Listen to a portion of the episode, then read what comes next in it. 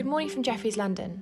You're listening to Jefferies EMEA Market Minutes, a daily podcast brought to you by Jefferies Equities Cash Desk, where we offer our perspective on European markets so far.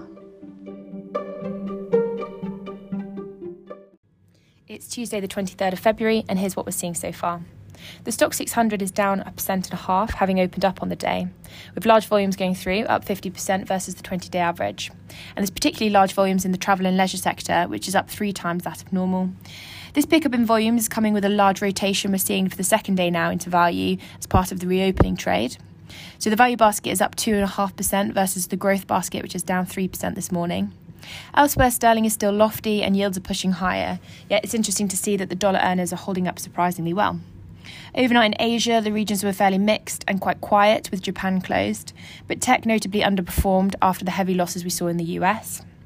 In Europe, in terms of sectors, they're all in the red currently, with the exception of the airlines, which are up 2%, having been up 6%. We're actually seeing some long only buying in these names, which supports this. The next best performer is the banks, which is only down 30 basis points, while tech is down 4% and industrials down 2 so tech is in focus this morning, down 4% after the sector was hit in the US and Asia as well.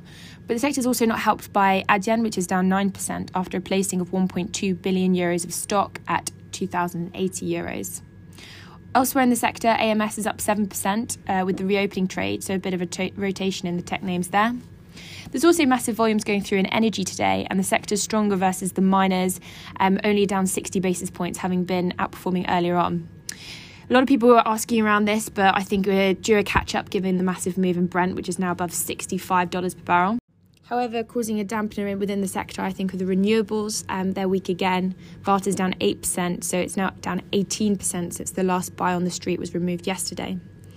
And lastly, just be aware that Powell is speaking later today uh, at around 3 pm London time. So that's all from us today, but thank you for listening and have a lovely day.